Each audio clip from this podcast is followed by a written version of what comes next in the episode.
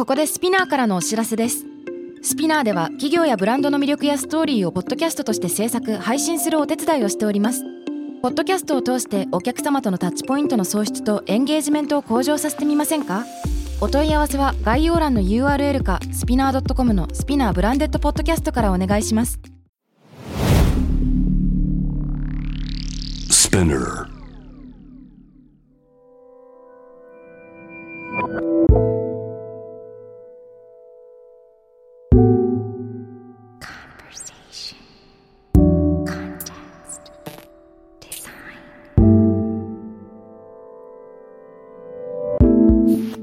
Takram Radio on eighty-one point three J-ウェイブ。 渡辺幸太郎がナビゲートしている eighty-one point three J-ウェイブ Takram Radio、えー、今回のゲストは先週に続いてシティライツ法律事務所法律課で弁護士の水野佑さんです。今週もよろしくお願いします。よろしくお願いします。いやー、先週はね、あのルール展の展覧会を入り口にしながら、世の中にある見えるルール見えないルール、まあ文字になっているものそうでないもの、そしてえっとテック産業のディスラプトの空気感は変わってきているよねっていうような話、えー、していただいたんですけれども、その後半のところ、はい、ちょっと、うん、まあリーガルデザインの今、そしてこれからみたいなニュアンスでちょっとぜひ伺ってみたいんですけれども。そのにせんじゅうきゅうねんワイヤードのナラティブと実相号で水野さんがエヴァン・バーフィールドさんと対話していて、そこでそのスタートアップ業界でのそのディスラプトっていうところはかなり成熟が進んでいる中で、むしろ社会課題に直結するような、例えばヘルスケア産業とかエネルギー業界とか、そういった部分でのそのリーガルデザインっていうのが今後より大事になってくるっていうような問題提起があったように思うんですね。はい。でそこからにせんじゅうきゅうねんですからもう に,さん 年経つっていう段ですが、まあ、コロナなんかもあって、うん、今この辺の議論とか最新の事例はどういう方向に向かっているんでしょうか？ああ、そうですね、まあ、またあのね米国とアメリカと、えー、日本でまあちょっと違うのかもしれないんですけれども、うんまあ、日本ではもう本当にまさにそういうあのにせんじゅうきゅうねんの号で書いたようなそのルールメイキング的なこう発想っていうのは、はいまあ、スタートアップや、まあ、大企業を含めすごくこう芽生えてきているかなというふうには、えー、感じています。ふむふむ。ルールメイキング、例えばどんな事例があるんでしょうね。ああ、そうですね。あのーまあ、一番なんか分かりやすい事例で言うと、うん、最近あの電動キックボードのループってあの街を走っていることあると思うんですけれども、はいまあ、あれあの道路交通法とか、えー、車両運送法とかそういったこういろんなあの規制がある中で、まあ、ヘルメットをつけなきゃいけないとかバックミラーつけなきゃいけないとか、うん、ナンバーつけなきゃいけないとか、まあいろいろある中で、まあ例えばヘルメットを一部免除、あの、つけなくてもいいっていうルールを、ある種特例制度を使ってやったりとか、まああのルール展でもそれすごく、あの、展示も一部していたんですけれども、うん、ああいうこう、なんていうかスタートアップでもですね、じゃあ規制があるから非常にその、えー領域っていうのは、あの市場、ビジネスの市場ですね。あの領域っていうのは、こう、厳しいっていうふうに考えるんではなくて、ある意味、こう、新しいモビリティとして、えー、新しいルールを、まあ、規制官庁あるいは行政と一緒に作っていくんだっていうようなマインドで、えー、それをこう、なんていうんですかね、ある種の競争優位性みたいなものにも、タフに、競争優位性にもしながらこうビジネスを進めていくみたいなことっていうのが起きてきていると思います。まあ、これなんていうか非常に分かりやすい例で紹介すると、まあそれだけが特別な例でしょっていうふうに言われちゃうかもしれないんですけれども、はい、まあそういう動きっていうのが少しずつ出てるかなというふうに思いますね。なるほどですね。法のデザインの本の話にもちょっと関連するかもしれないんですが、ちょっと水野さんに伺ってみたいことで、このリーガルデザインちょっとズームアウトしたところで前提の話を伺ってみたいんですが、はい、そもそもこの本のそのサブタイトルが創造性とイノベーションは法によって加速するっていうのがあるじゃないですか。はい、やっぱりここが結構興味深いポイントだなと思ってまして、直感的には、まあ、法ニアリーイコール規制で、規制があると創造性とかイノベーションっていうのが加速しなそうな空気があるかもしれないんですがこのサブタイトルはその直感に反するような面白さが潜んでいる、はいはい、で、えっと、これこの創造性とイノベーション法によって加速するその心はっていうところを改めて教えていただいてもよろしいですか。ありがとうございます。えっと、まあ、そもそも法のデザインっていうタイトルも、うん、法とデザインっていう言葉が多分その出版当時、えー、それ以前まで結びついていなかったんだと思うんですよね。だある意味、うん、あの書籍のタイトルを作った時にすごく二律背反的な要素を、えー、持ち込んだというふうに自分としては認識してます。で、法をデザインできるのみたいな、まあ、こうそこから始まってほしいというか、うんうん、一番こう合わなそうな、今まで出会ってなさそうな、まあ、なんていうか法とデザインというものを、えー、結びつけるっていうことをタイトルで考えていて、で、創造性とイノベーションは法によって加速するっていうのは、まあ、私正直著者としてはですね、出版社に編集者に、はい、いや加速する場合もあるぐらいにしたいっていうふうに言ったんですけど正確、弁護士正確そうそうそうそうだけどいや、はい、もうここは言い切りましょうっていうふうに押し切られまして、はい、まあでもまああのそれはあのまあある意味あの正解だったと思うんですけどえっとまあなんていうか本内容を読んでいただいた方はわかると思うんですが、やっぱり法の重要な機能、ルール、法やルールの重要な機能として、えー、社会の秩序を生み出していく、えー、それがある種こう規制的に抑制的に働く機能っていうのは非常に重要なものだっていう前提は、私も全くなんていうか異論がないし、そこから変えていくべきっていう思いは全くありません。うん、ただえー、そうじゃなく使える場面も結構たくさんあるんじゃないかっていうのが、まあ、その本の提案であって、まあ、それはもちろんなんていうか規制的抑制的に、えー、使う方もデザインされなきゃいけないんですけれども、あのそうじゃなくて、まあ、なんていうか特に起業家とかあるいはデザイナーとかクリエイターみたいな人たちに向けて書くとすれば、うんえー、あなたたちこそこういったものをある種こうなんていうんですかね、思考の一部に入れてもらって、うん、皆さんこそ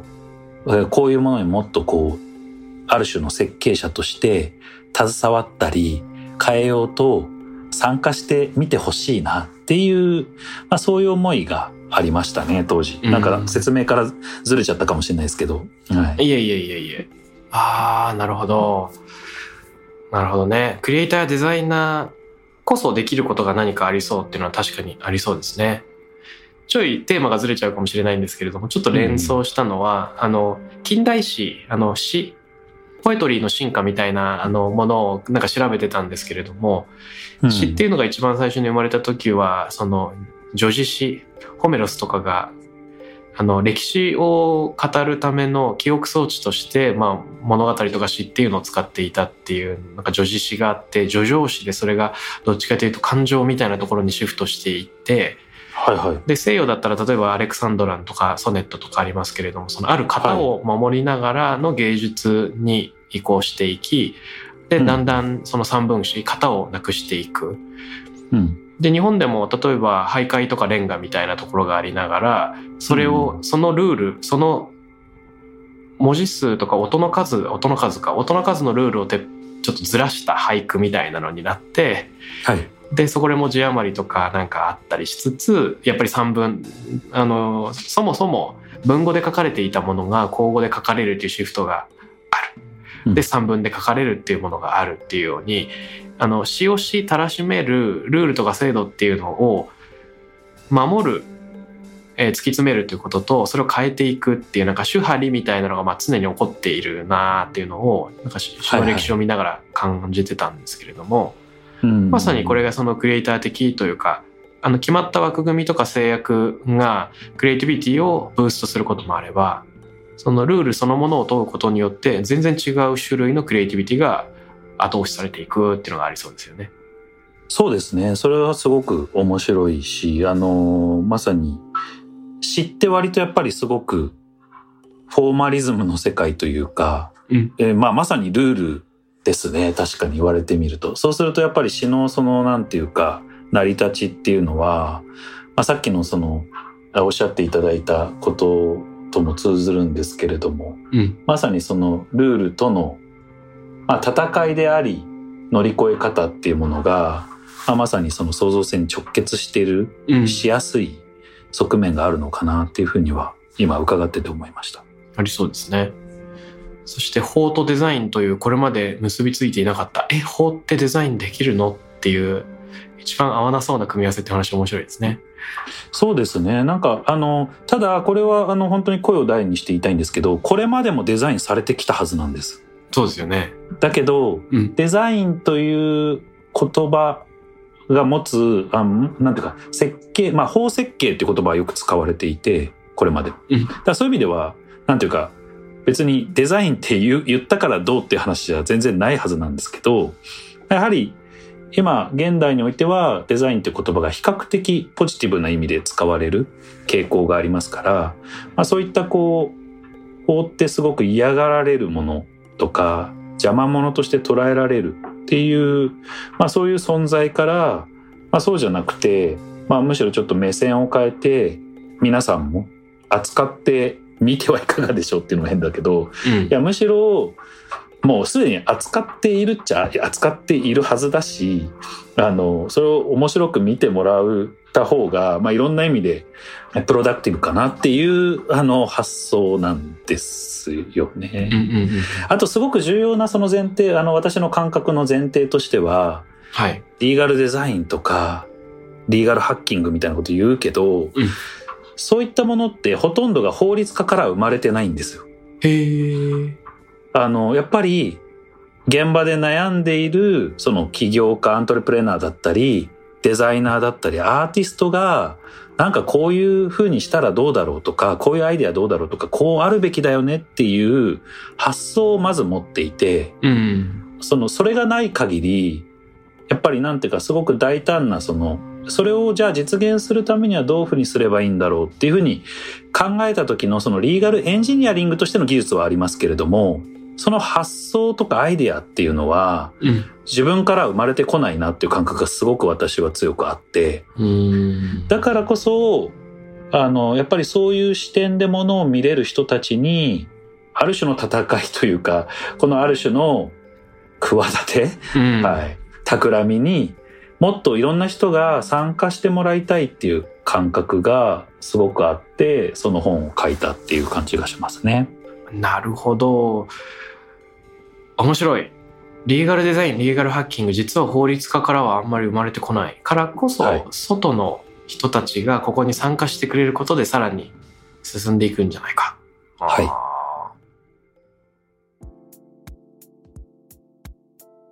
ちなみにあのルールメイキングの作法、えーと、いかにルール、リーガルデザインの側に入っていく、リーガルハッキングをしていくようになれるのかってちょっとハードルが高いような気もしてまして、あのルールの中で頑張るっていうのはね、みんなあの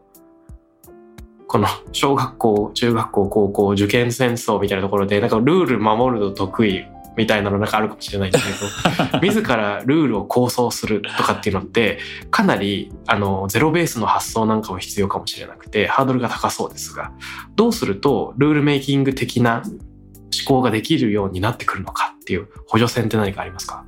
いやむしろ教えてほしいですけどねなんかそんなこと言っちゃお前が考えろって話かもしれないですけど、いや何がなんかそういう発想ができる人とできない人っていうのが本当にこう区別されるのか、うん、はい、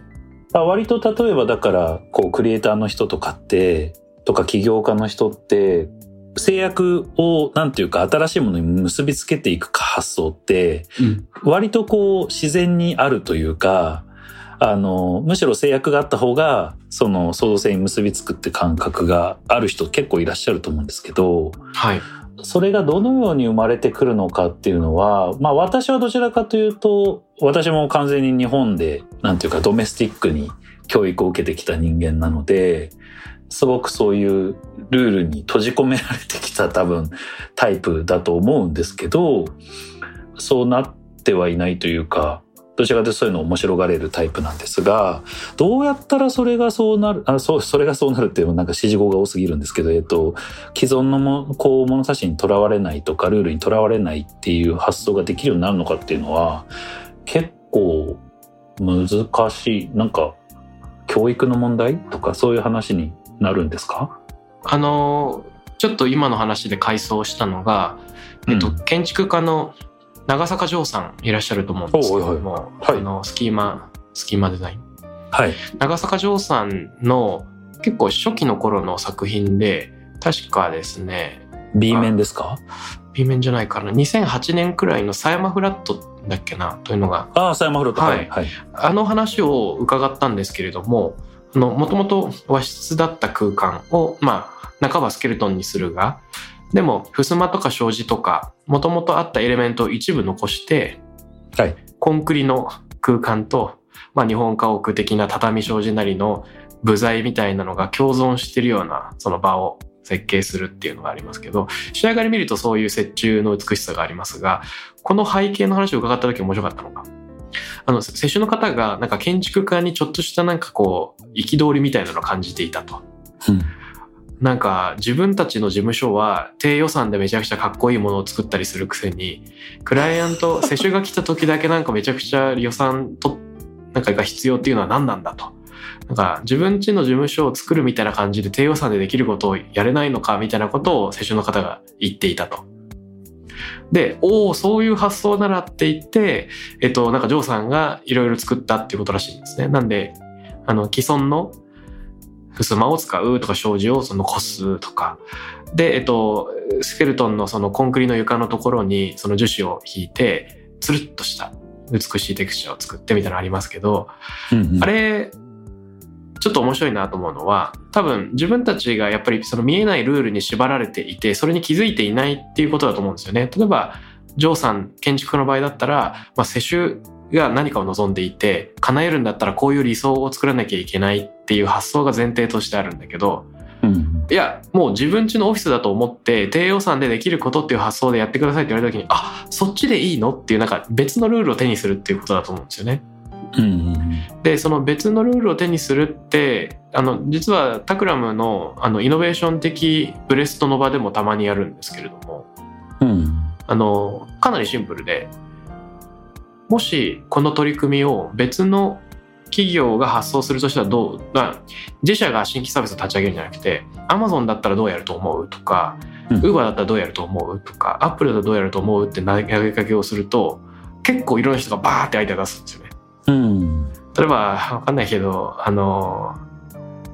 ジム、新しいジムを発送しようってなった時に、 Apple だったらどうやると思うって言ったら、まあ、Apple といえば Apple ストアみたいな自らの館をやってるから、もはや エービーシー クッキングみたいに、なんかいっかいでジムでやなんかやってる人がかっこよくガラス張りの空間でむしろ外に見せるみたいなやつやっちゃえばいいんじゃないですかとか、あるビジネスパーソンが言い出すみたいなのがあるわけなんですけれども、あれなんですよ、面白いのはビジネスパーソンとブレストするときに普通の感じだと、いやデザイナーさんはみんなクリエイティブだからいろいろ発想できるかもしれないけど私たち苦手なんですよとか言うんですけど、大体そんなことなくて、我々の会社だと、まあこういう事業部であっちの仕事とかにばっちゃいけないからこれは発送できないとか、うん、多分この会社だと中長期の提案がしづらいからなんか大きいマーケットに打って出なきゃいけないとかっていう、うん、言語化されてないしがらみみたいなのに縛られて発送ができてないだけなんですよね、うん、で主語を勝手に人にする、アップルにするとか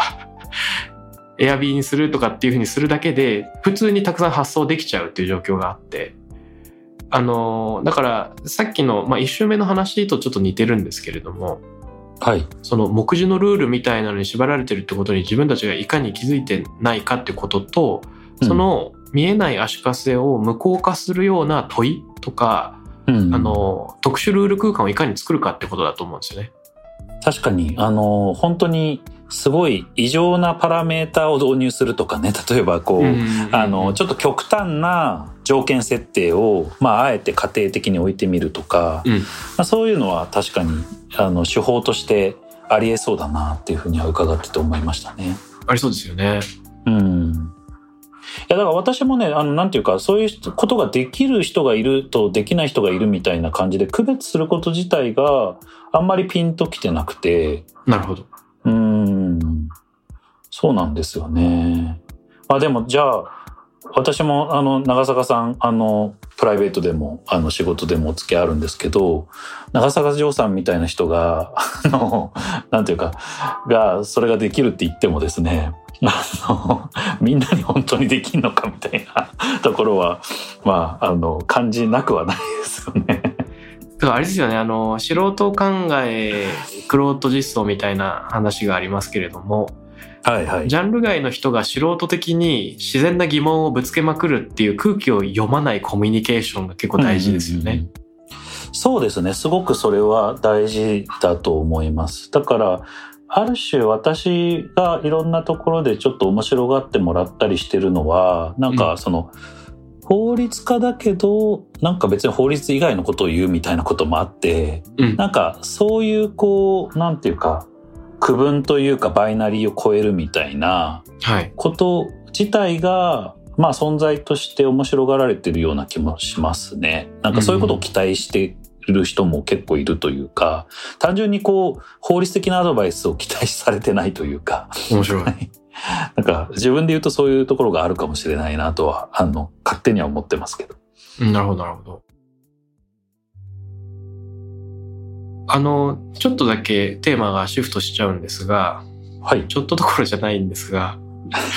あのリーガルルールの話は一つありつつ、それ以外にもうちょっと小規模なルール、例えば組織の中でのルールとかコードみたいなの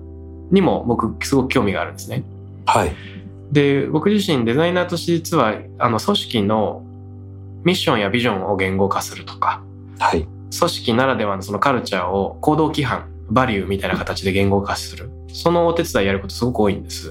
うん、例えば日経とか J-ウェーブ とかスタートアップのいろんな会社とかでそういうのをやったりしてるんですけれども、はい、あのこれってなんかやっぱスケールの違うルールメイキング的なところがあるなとちょっと思っていて、うん、ちょっと伺ってみたいんです。で、はい、常々感じてるのはその作っていく決めていくプロセスみたいなところと、まあ、候補を出した時にそれを最終的にその決める決め方っていうのと、はい、決まった後に浸透させて運用していくっていうのと全てすごく難しいなと思ってですね、うんうんうん、あの今まで暗黙的だったものをあえて明文化して固定化して伝えていくみたいな、はい、でそのプロセスでやっぱ気をつけなきゃいけないのは Not Invented Here Syndrome って言ったりしますけど、私関わってないんで知りません症候群というか、うーん、たとえ自分たちの組織の問題であっても考える決定するプロセスにから置いてけぼりを食らうと、はい、もうあなたがやってることでしょっていう距離を取られてしまって、うん、ああまさにまさに、ね、興味を失わせてしまうっていうことが起こり得るので、てかよく起こるので、あのTakramが携わるプロジェクトではよくあのみんなに参加してもらうっていう手法を取ったり、よくあのプロジェクト会議をやっている情報をフルオープンにしたり透明化したり、はい、常々レポートにしたりみたいな透明化を心がけたりしてるんですね、うんうんうん、でもしかしたらこれってその政府で法律を作るみたいなスケールでもプロセスをいかに透明化できるかとか、そのデータだったらオープンデータをどういうふうに運用するかみたいなところにもつながりそうだなと思って。いやまさしくですね、うんうん、このあたりその水野さんの普段のお仕事の中で連想できることって何かありますでしょうか。いやいや本当にあのまさにという話で、まあ、ルール展の話を先週したと思うんですけれども、はい、そのルール展の中でもやっぱりそのルールを作って終わりじゃなくて、うんまあ、どう使っていくかそして見直していくかっていう、こうサイクルを回していくっていうある種のこうプロダクトやサービスみたいに、えー、法律とかルールっていうものも捉えられるんじゃないかっていう提案を一部あの入れていたと思うんですけれども、うんまあ、今の話話はまさにそういう興味の中で、本来法や政策っていうものもそうなっていかなきゃいけないし、で結局今の社会やその政府あるいは制度に対するあの不信っていうのは、あの不信ってあの信じられないっていう、あの信頼がない状態っていうのは、あのまさにその主体性が欠けている。まあ、法とか制度、うん、国がやることに対して自分たちが関わっているとか関われるとかそういった実感とか、まあ、手続き的な担保がされていないっていうことからやってくるんじゃないかっていうことなので、あのあと私は思っているんですね。でそういう意味では、はい、それって会社とか、うんえー、あるいは学校とかあるいはさらに言ったら家族でもそうなんですけれども、そういったこうさまざまなこうなんていうんですかね、コミュニティの中でサイズ感は違うけれども、なんていうかみんな起こりうる問題だと思っているんです。で、そういう意味では一番のあのまさにそこで鍵となる考えは、まさにその主体性をどう生むか、さっき not inventedヒアシンドローム、ヒアシンドロームか、えー、っていうのがあるってあの私は知らなかったんですが、あのそういう言葉があるって初めて知ったんですけれども、まあ、まさにこれこうじゃなくしていく、まあ、最近私がこう使っている言葉で言うと、うんえー、コンピテンシーっていう、まあ、コンピテンシー自体はあの非常にこうなんていうか企業の人材人事とかあるいは人材開発みたいなところでよく言われる言葉なんですが、はい、オードリー・タンさんがあの若林さんのインタビューの中でこれからの時代やっぱりそのリテラシーよりもコンピテンシーだっていう言い方をしていて、うん、まああのそのなんていうか中身はですね、やっぱりこう例えば私の活動でいうと法のデザインというのはリテラシーの本であって、まあ、ある種意識高くモテよっていうあの本だったと思うんですけど、まあそこでやっぱり限界も感じたり、まあ届く人には届いたと思うんですけど、うん、あの限界を感じて、えー、いる面もあって、うん、やっぱりもっとこう主体的に関わることの楽しさとか面白さっていうものをっていうと軽く感じるんですけれども、うんまあ、結局その主体性をどう育むかっていうことに今私はすごく興味があります。なので、で、それはやっぱり会社の中でも、うんえー、学校でも、えー、国レベル、あの、地域、地方、地域、エリア、マネジメントでもそうですけど、いろんなサイズで同じことが言えるので、はいまあ、それをどうやっていくのかっていうことに関しては、やっぱり結局その主体性をどう育むかっていうところに返ってくるなっていう感覚がありますね。もう質問を忘れてしまいましたが、あの、そんなことを考えてます。いえいえ。いやでも面白いポイント。この主体性を持つときに考えたいのが、主体性を持たなきゃ危ないんだよっていう恐怖でアプローチする方法もあるんですけれども、はいはいはいはい、今水野さんが言ったのはその楽しさですよね、うんはいはい、自分が関わって何か社会が動いていくっていうことの楽しさをいかに見出せるかっていうこと、はいこれあの結構言うは易しというか実際にやろうとすると結構ハードル高い部分もありますよね、うん、おっしゃる通りですね。あのすごくじゃあ分かりやすい例で言うとですね、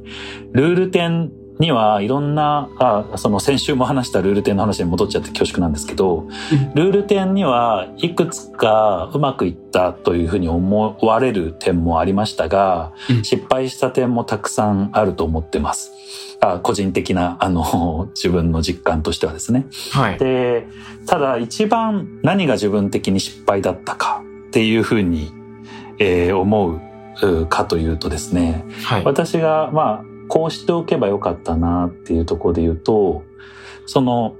えー、美術館の中、えー、その展覧会会場の中で、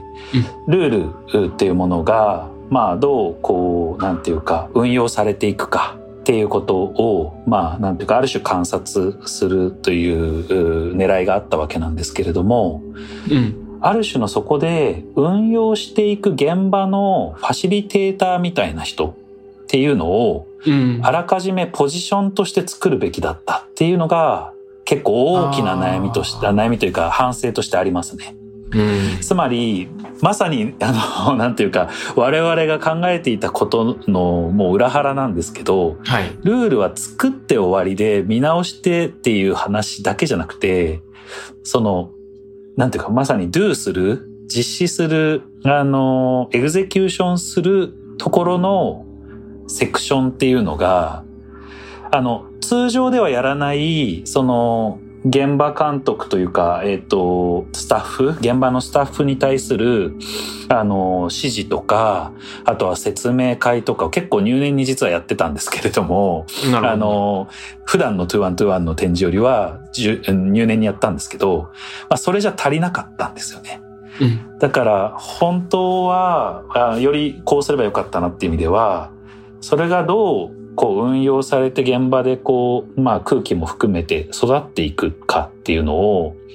すごく近くでファシリテーション観察オブザーバー、うん、あるいはこう手こ入れしていくような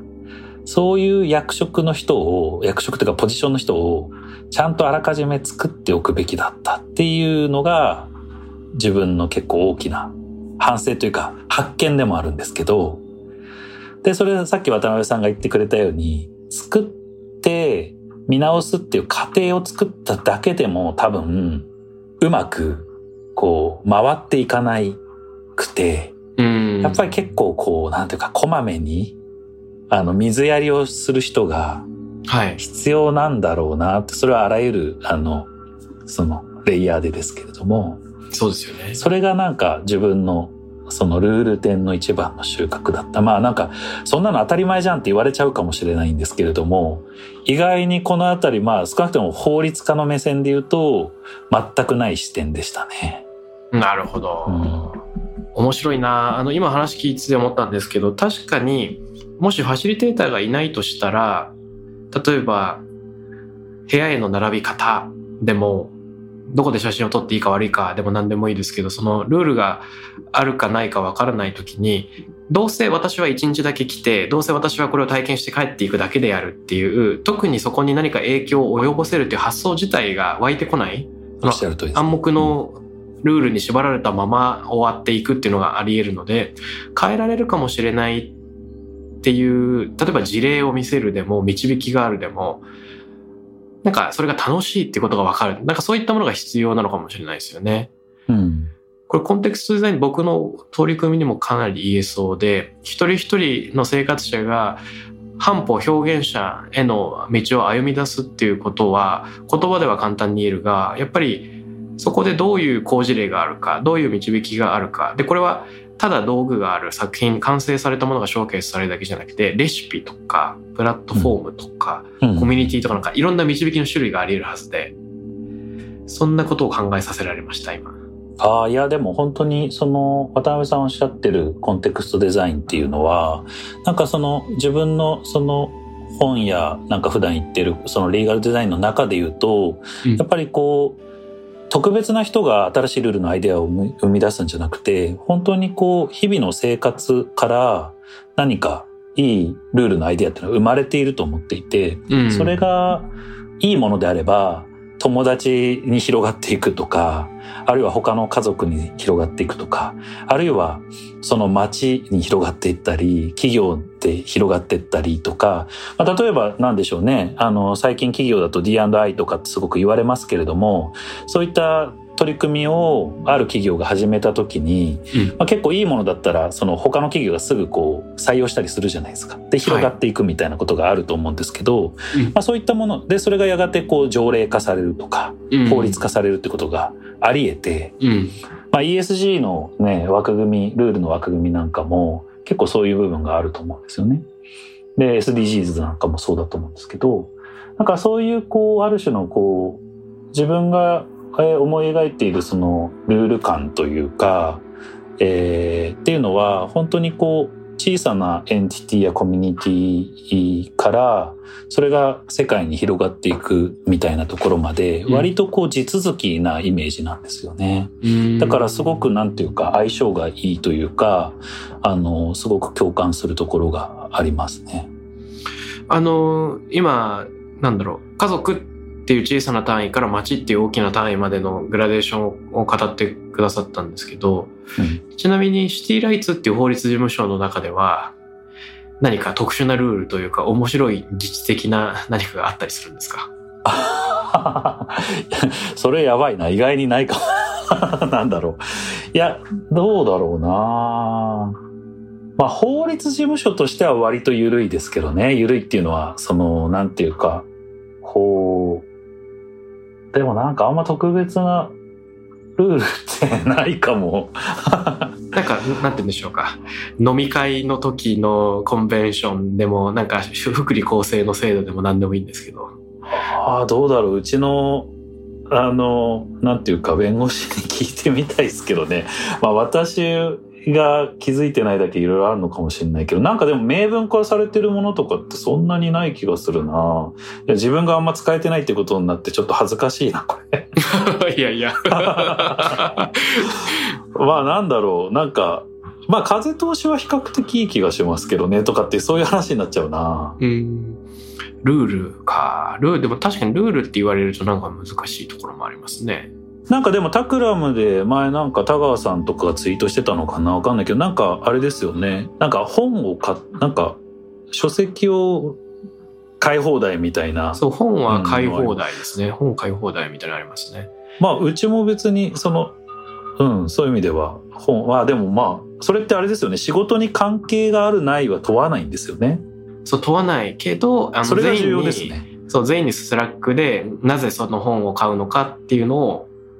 知らせれば OK、 プレゼンテーション方式。そうそうそう、うん、そうすれば漫画でも何でもいいっていう。なるほど。いやそれもじゃあそういう意味ではないね。やっぱ仕事に関係あるって一応限定つけちゃってるもん。あ、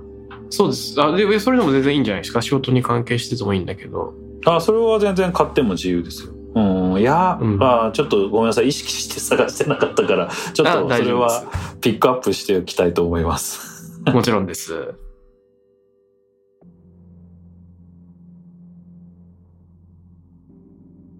さてもう残り時間がわずかになっている中で新しい話題を振っちゃうのはちょっと乱暴かもしれないんですが、実はあの水野さんがワイヤードのあのコミュニティでトークをしているのの音声を拝聴しまして、ほうそこではあの エヌエフティー 活用とかね、ルールがいかにそれをサポートできるかっていうようなことあのちょっと触れてらしたのを聞いたんです。でそこでおっしゃってたのちょっとはっきりあの今正しく言語できるか分かんないですけど、 エヌエフティー みたいなので例えばアートがその エヌエフティー でやり取りされるっていうようなデジタル作品がなんかあるときに エヌエフティー の制度によってその所有権は移転するかもしれないが、例えば著作人格権とか著作権とかが必ずしも伴わないのでリメイクとか改変はできないみたいなことをおっしゃってたような気がするんですが、つまりなんか今のルールだと エヌエフティー だけだとなんかクリエイティビティの創発が足りてない制度になっちゃってるんじゃないかっていう問題提起なんでしょうか。そうですね、まあちょっとなんか エヌエフティー に関してはなんか今ちょうどあの文章を書いていたりするんですが、まあ、まさにそのワイヤードでえっと連載をしていて、えっとそれは新しい社会契約っていうテーマなんで非常に何でも書けるテーマなんですけど、はい、まあ、それで次 エヌエフティー のことちょっと実は書いている最中なんですが、なのでこういろいろこう自分の頭の中でも エヌエフティー をきっかけにいろいろ考えたいテーマが盛りだくさんになっているところではあるんですけど、 エヌエフティー そのワイヤードのイベントで話したことの時にどういう話を自分がしてたのかはちょっと自分もあんまり思い出せないところあるんですけれども、うん、エヌエフティー っていうのはそのまあノンファンジブルトークンですけれども、その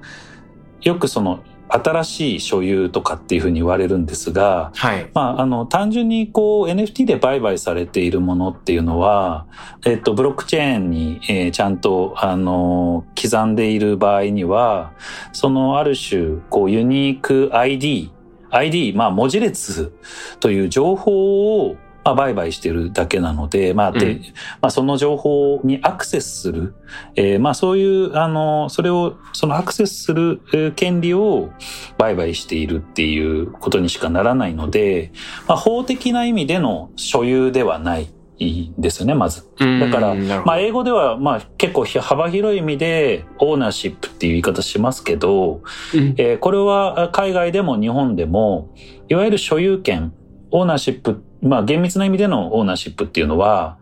実際のリアルなものにしか発生しないっていうのが法律的な考え方なんですよね。なのであれをデジタル所有権とかっていうふうに所有って訳すのは法的には間違いなんですよね。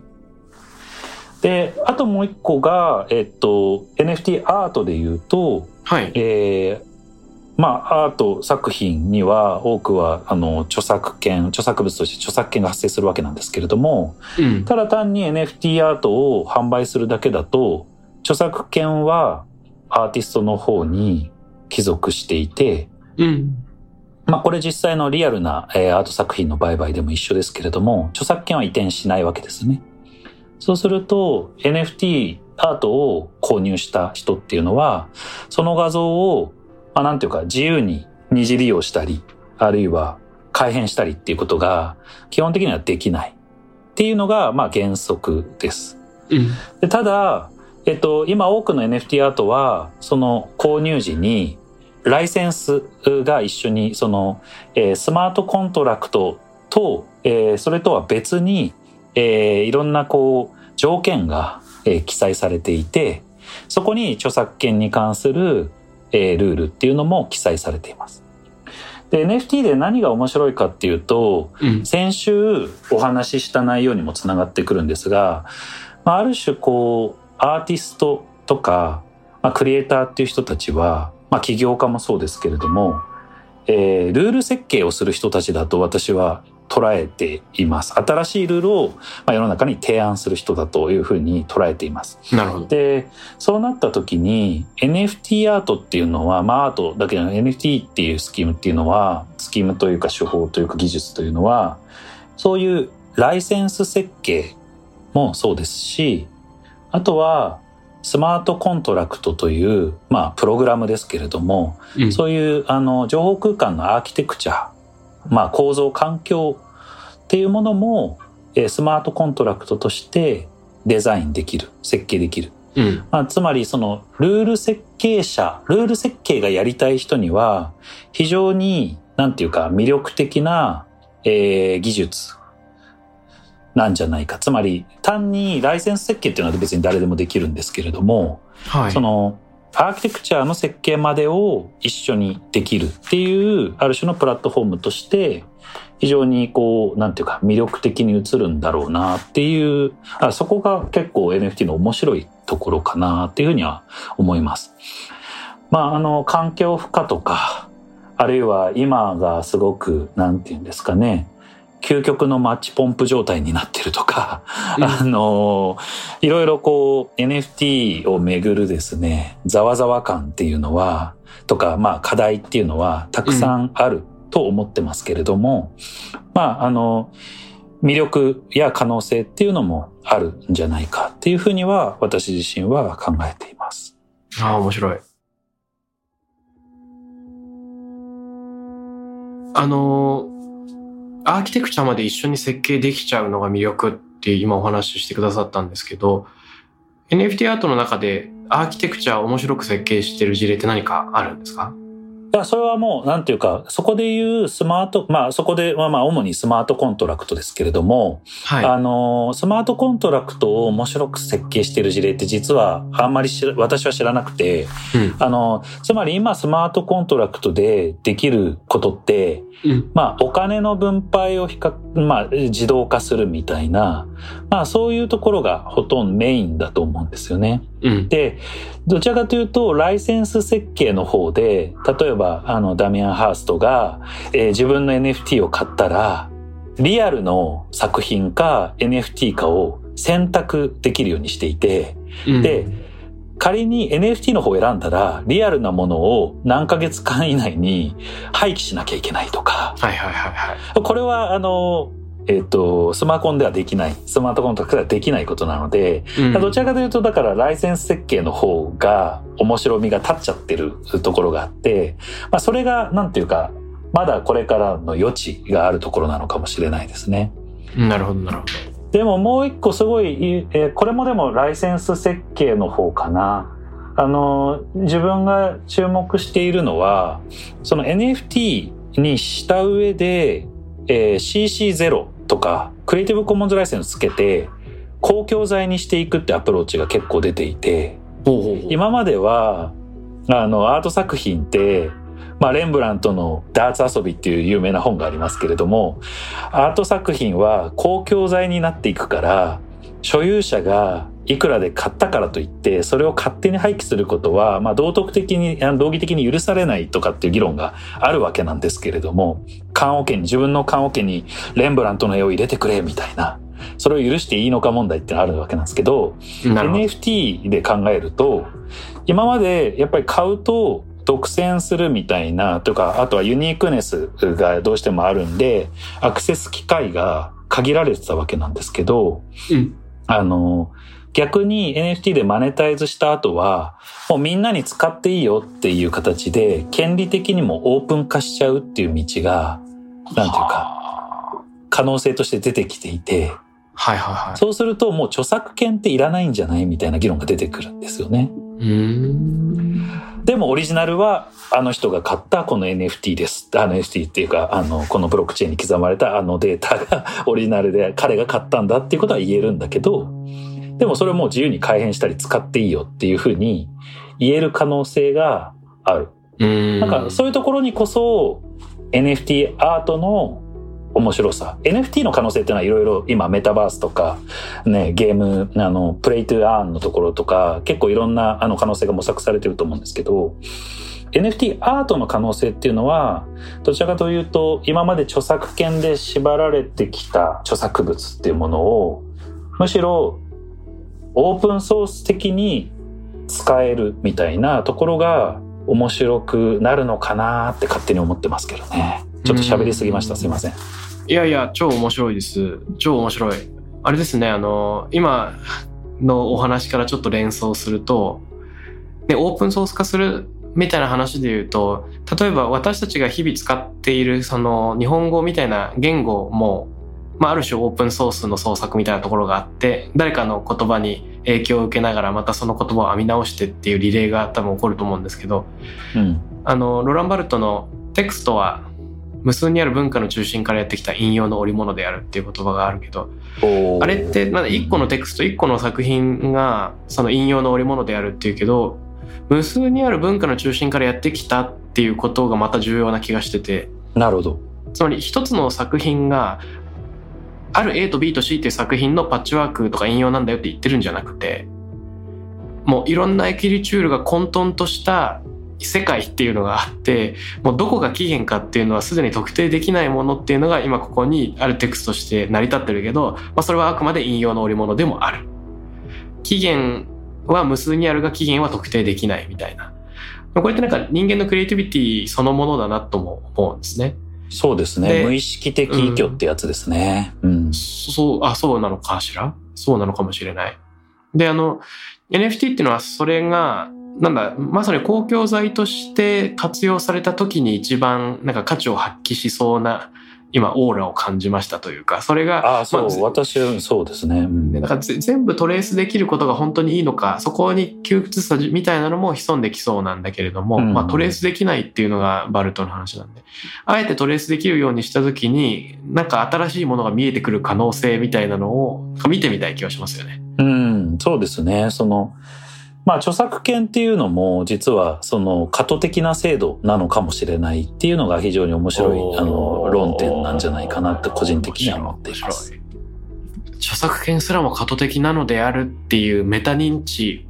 をなんだろう、こう刺激しただけでも エヌエフティー がなんかめちゃくちゃさらに有意義に聞こえてきますね。そうですね、まあなんかその偽造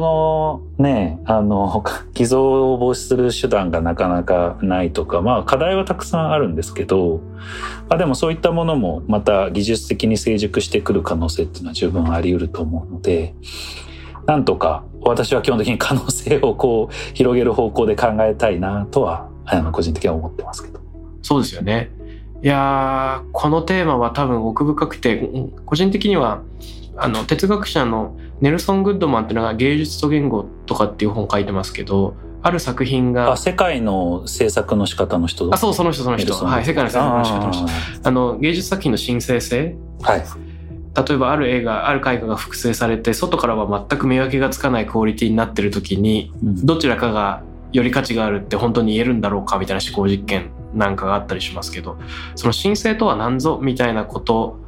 ネルソン・グッドマンの議論を エヌエフティー で考えたらどうなるのかみたいなのはなんか今まさにやんなきゃいけないテーマなんじゃないかなと個人的に思ってまして。なるほど。これちょっと今日はもう修復がないじゃなくて電波の幅がないんですけどよかったなんか続編の勉強会みたいなのをもし催せたらと思うんですが、あぜひぜひありがとうございます、はい。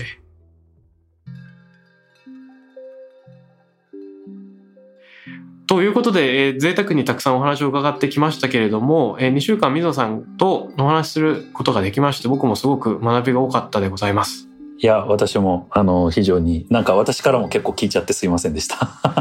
いや、勝手に喋ってすいません。いやいや。そしてもし水野さんから何かあの告知なんかがあったら伺いたいんですが。そうですね。あの先ほども少しちょっとお話しした。まあ、ワイヤードっていう雑誌版の方のワイヤードで社会契約というすごい大きなテーマで連載を、えー、させていただいているので、はい、えー、それをぜひ読んでいただいたら嬉しいです。あの雑誌の方にも載ってますし、えっと、あとはちょっとあの時間は遅れるんですが、まあ、いっかげつかにかげつ遅れぐらいでウェブの方にも掲載されます。まあ、ちょうど事後を今私が必死こいて エヌエフティー とかについて書いてるのであのもし今日の話で興味持ってもらえる人がいれば、はい、あのぜひ事後のワイヤードを読んでみてください。いや、それはぜひ読みます。水野佑が考える新しい社会契約、あるいはそれに代わる何かっていうやつですよね。ありがとうございます。ご紹介いただきまして、はい、ありがとうございます。そして最後になんですけれども、えー、実はこの番組ではあのリスナーの方々がハッシュタグタクラムはちいちさんで感想とか質問を寄せてくれることが多々ありまして、でゲストの皆さんからもよくリスナーへの問い投げかけをあの伺ってるんですね。で水野さんからもリスナーと一緒に考えたいことなんかがあったら、えー、もしくは聞いてみたいことあったらぜひ伺ってみたいんですが、いかがでしょうか。いや、これどうしようかなと思ったんですけど、あのいいですか。じゃあ、えっとあなたの、えっと、リスナーの方の家族とか、うん、友達とか恋人とか、うん、えー、そういった間柄でのイケてるルールを教えてくださいっていうことにしたいと思います。なんかこういうルール自分たちは実は作ってますとか、まあ、あんまり外に発信したくないルールもあると思うんだけど、はい、あのちょっとシェアしてもいいよっていう方がいれば、あのぜひ教えてもらえると嬉しいな。あ、これは面白そう。あなたの親しい人との間のイケてるルールを教えてください、うん、家族、恋人、友達などなど。いいですね。これ気になるな。僕だったらなんだろうな。あの家事の分担ではよく妻とあのワイワイ喧嘩をしたりしていますねまあでもね、それも一つのコミュニケーション、まあ本当に喧嘩してたらあれだけど、あのね、コミュニケーションの、あの手段でもある、あると思うんで、はい。そうですね。まあまあこんなこと言いながら自分でなんかイケてるルールを持って、えー、ないんだけど、あんまり実はまあ自分はあんまりそのルールメーカーというかアイデアマン、はい、アイデアパーソン、わかんないけど、あのそういうアイデアを出す人としては意外にあのポンコツだっていうのがこういうところにも如実に出てくるんですけど、エンジニアリングとかね、マインドは結構あると思うんですけど。なるほどなるほど。あの一つだけイケてるルール思いついたんですけど言っていいですか。お、ぜひぜひ。早っ。あの妻との間でたまにやってる遊びみたいなのがありまして、うんうん、あの何か出かけた後感想戦っていうのをやるんですよ。なるほど。将棋みたいな。将棋みたいな、なんか将棋対局が終わった後、うん、この場面でこうだったらとかあの検討し直すじゃないですか、うんうんうん、それと同じような感じで、なんか旅行が終わった後とかにこの場面で何を考えてたかとか、なんかその手の内を明かすじゃないですけれども、うん、ちょっと復習をするみたいなのをやってまして、そうすると結構わははと面白かったり、しんみり感じったりとかっていう機会が訪れるんですね。めちゃくちゃいいですね。でただ感想、うん、の語り合いというよりもその、その時何が印象に残ってたかとか何を考えてたかっていうのを明かし合うっていうのでなんか新しい会話が始まる。うん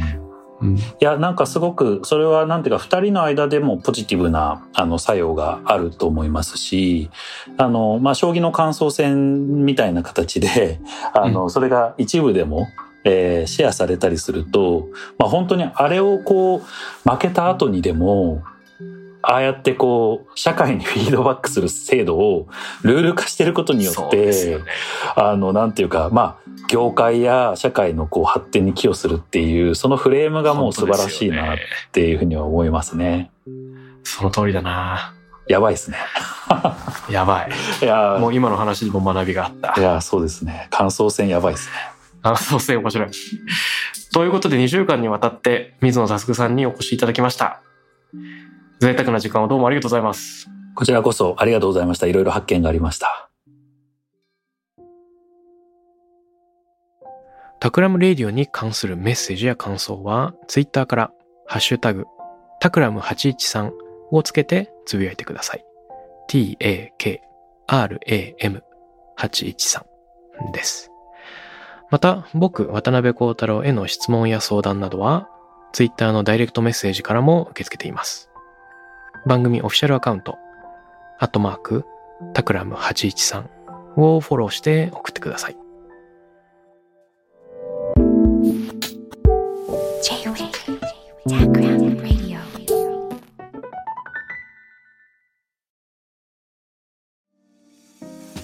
ここでスピナーからのお知らせです。現在様々な企業のブランデッドポッドキャストを制作しているスピナーでは自社開発したポッドキャスト管理システムソニックボールを用いたオリジナルのアンケートを実施しています。リスナーの属性データを可視化することで御社のニーズに合わせたコンテンツ制作が可能になります。スピナーホームページ内のコンタクトよりまずはお問い合わせください。